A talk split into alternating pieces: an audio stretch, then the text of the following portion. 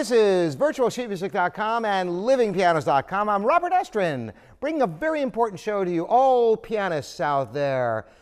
The challenge of the thumbs.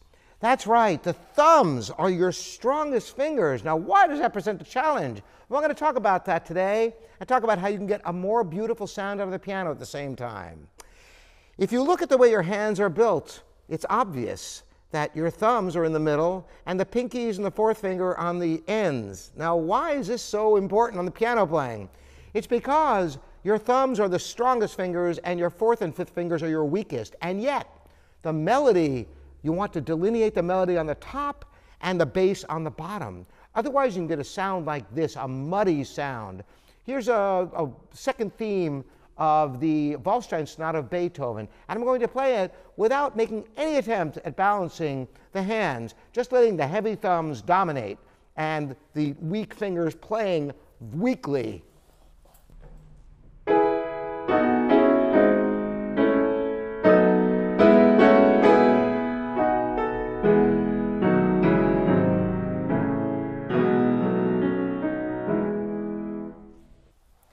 very lackluster, isn't it? As a matter of fact, it's just a mush of sound because you want to hear that melody on the top. Instead of this, you want to hear.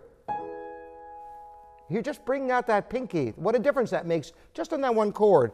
Once again, here's playing the hand, just plopping it down, letting the fat thumbs play loud, and the weaker outer fingers playing softly.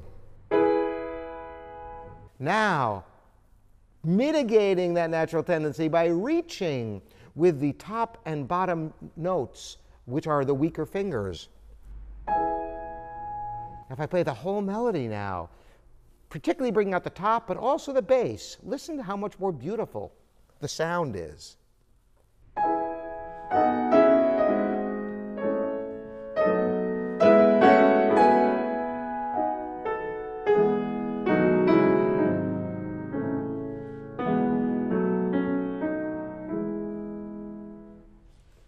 This is something that is almost universal in piano playing.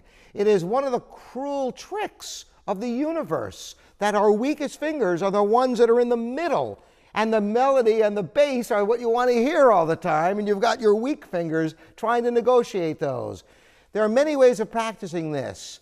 Practicing by uh, playing different phrasing, by playing the top and bottom notes, legato and the inner voices, staccato, is one way.